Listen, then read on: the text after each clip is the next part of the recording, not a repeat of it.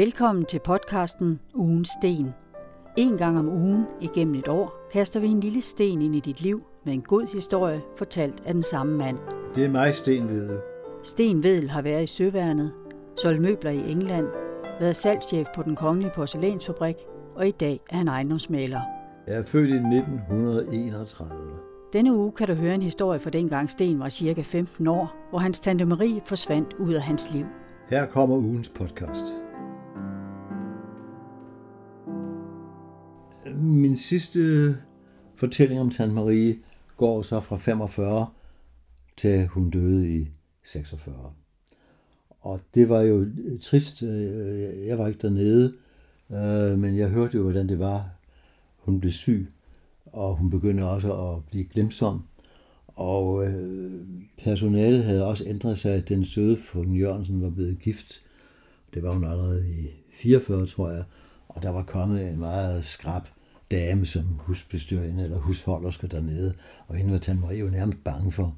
Så øh, jeg, ved, at en gang min mor var dernede, så sagde hun, vil du ikke gå med mig ned i køkkenet, så er jeg der sammen med nogen, jeg skal, jeg skal møde løven dernede. Og Peter, som jo ellers havde været en flink og udmærket mand, han begyndte også at blive sådan lidt, øh, skal man sige, øh, han tog, han, han, han, han behandlede ikke sin, øh, sit herskab så pænt, som han gjorde tidligere. Peter var chauffør og alt muligt mand.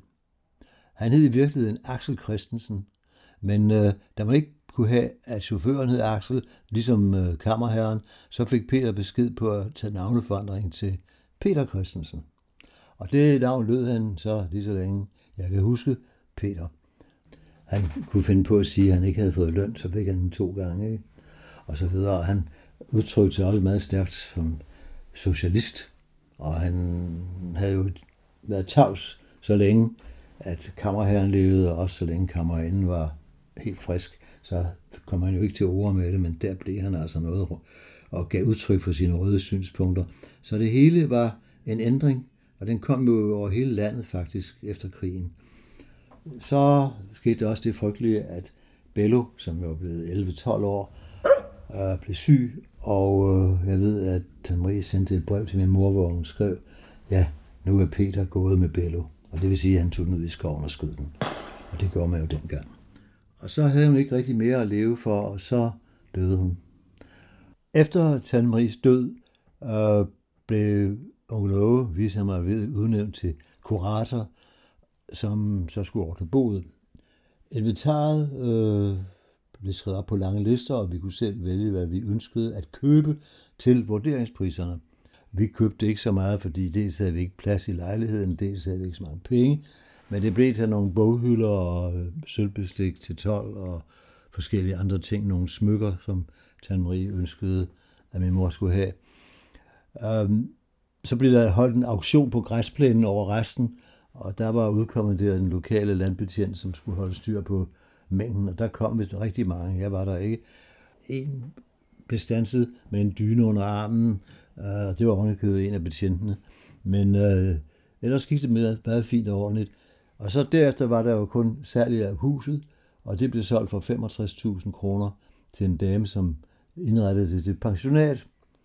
Og formuen blev det sådan, at øh, øh, min søster og jeg hver fik 5.000 af onkel Axel Serre.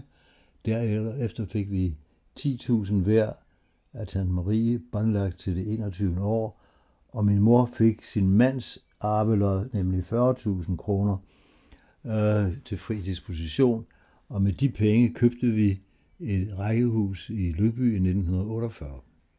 Min søster var fornuftig og brugte dem, da hun skulle studere, og jeg var mindre fornuftig. Øh, jeg beholdt dem dog, til jeg var 21, og så købte jeg en bil. Men de to ting, det at øh, hendes sidste vilje gav os et hus og mig en bil, det var jo sådan en fortsættelse af hele eventyret. Og det bragte os jo videre i, i, i verden på den måde, at det hus, vi købte i Lyngby til, jeg tror det var 50.000 kroner dengang, øh, det kunne jeg jo sælge mange år senere for 250.000 og flytte videre til det hus, jeg så boede i 40 år i Gentofte. Og der har hun sat sit et aftryk på det. Øh, siden 1946 har jeg kun været på Hvidesbo tre gange.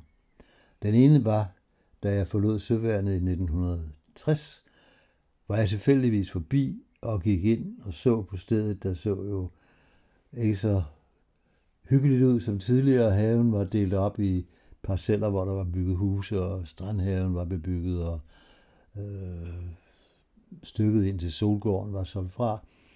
Men øh, over hos chaufføren der, Peter, øh, var der ikke nogen hjemme. Han sad der i sin stol og brummede, og jeg hilste på ham og snakkede lidt med ham. Og øh, han øh, endte så med at sige, Nå, da jeg fortalte, at jeg skulle forlade søværnet og rejse til England. Nå, sagde han, er det er så bedre. Ja, det tror jeg, sagde Peter, det tror jeg. Nå, jamen, det håber jeg så, sagde han. Så vi skilte sådan nogenlunde medskabeligt. Så så jeg huset igen mange år senere, da jeg blev ejendomsmaler omkring 1990. Uh, øh, der var der blevet antikvitetsforretning i hovedbygningen. Uh, Vedelsbo Antik, min sanden. Og de skulle sælge det, og jeg var nede og se på det, og øh, de var meget kontrære, de to antikvitetsfolk. De troede slet ikke på, at jeg havde været i huset. Ikke før jeg fortalte dem, hvad der var i alle værelserne. Uh, men jeg havde altså ikke rigtig mod på at, at få det til salg. Det skulle sælges for 4 millioner. Tredje og sidste gang, formodentlig sidste gang, var 2014, hvor jeg kørte forbi og så, at det var blevet istandsat. Og vi fik så, min kone og jeg, lov til at komme ind og se det, og der var det jo altså virkelig sat i stand. Øh, der var lavet lidt op, der var ikke køkken i kælderen længere, det var på første sal, men ellers stod det som i gamle dage. Der var kun 1500 kvadratmeter tilbage af parken, men den var pæn og ordentlig, og vi fik kaffe og småkager, og takkede meget for synet. Han ville sælge det nu, ham der havde det, øh, for 8 millioner. Og jeg sagde igen nej tak til tilbuddet om at sælge dem. Det er jo meget svært at sammenfatte, hvad Tan Marie betød for mig. Men øh, det kan jo siges således, at hun og hendes øh, situation og øh, hendes hus og hjem og omgivelser og omgangskreds gav mig et indblik i en verden, som ikke eksisterer mere, men som var jo øh, mine bedsteforældres verden og mine oldeforældres verden. Og det var jo en verden, som baserede sig på det klassesystem, vi havde, men som jo langsomt øh, er blevet afskaffet øh, med meget stærk politisk kraft siden da. Øh, men det fungerede jo, og det var ikke ondt. Så var hun jo et godt menneske, og hun brugte sit liv på at gøre tilværelsen god for alle andre. Og derfor har hun jo betydet det for mig, at for det første har jeg fået indblik i det, som Stefan Zweig kalder de Welt von gestern. Og dels har jeg også fået nogle, skal man sige, øh, holdepunkter i, hvordan man opfører sig. Og det er jo ikke skadet til. Uh, det kan godt være, at jeg ikke altid har fulgt de retningslinjer, der blev lagt, men jeg har jo ligesom en målestok for det, og en, uh, et, en, en baggrund, som gør, at man samtidig standser op og siger, hvad vil Tan Marie have gjort? Ugensten består af 52 podcast. På hjemmesiden ugensten.dk kan du finde flere oplysninger om serien.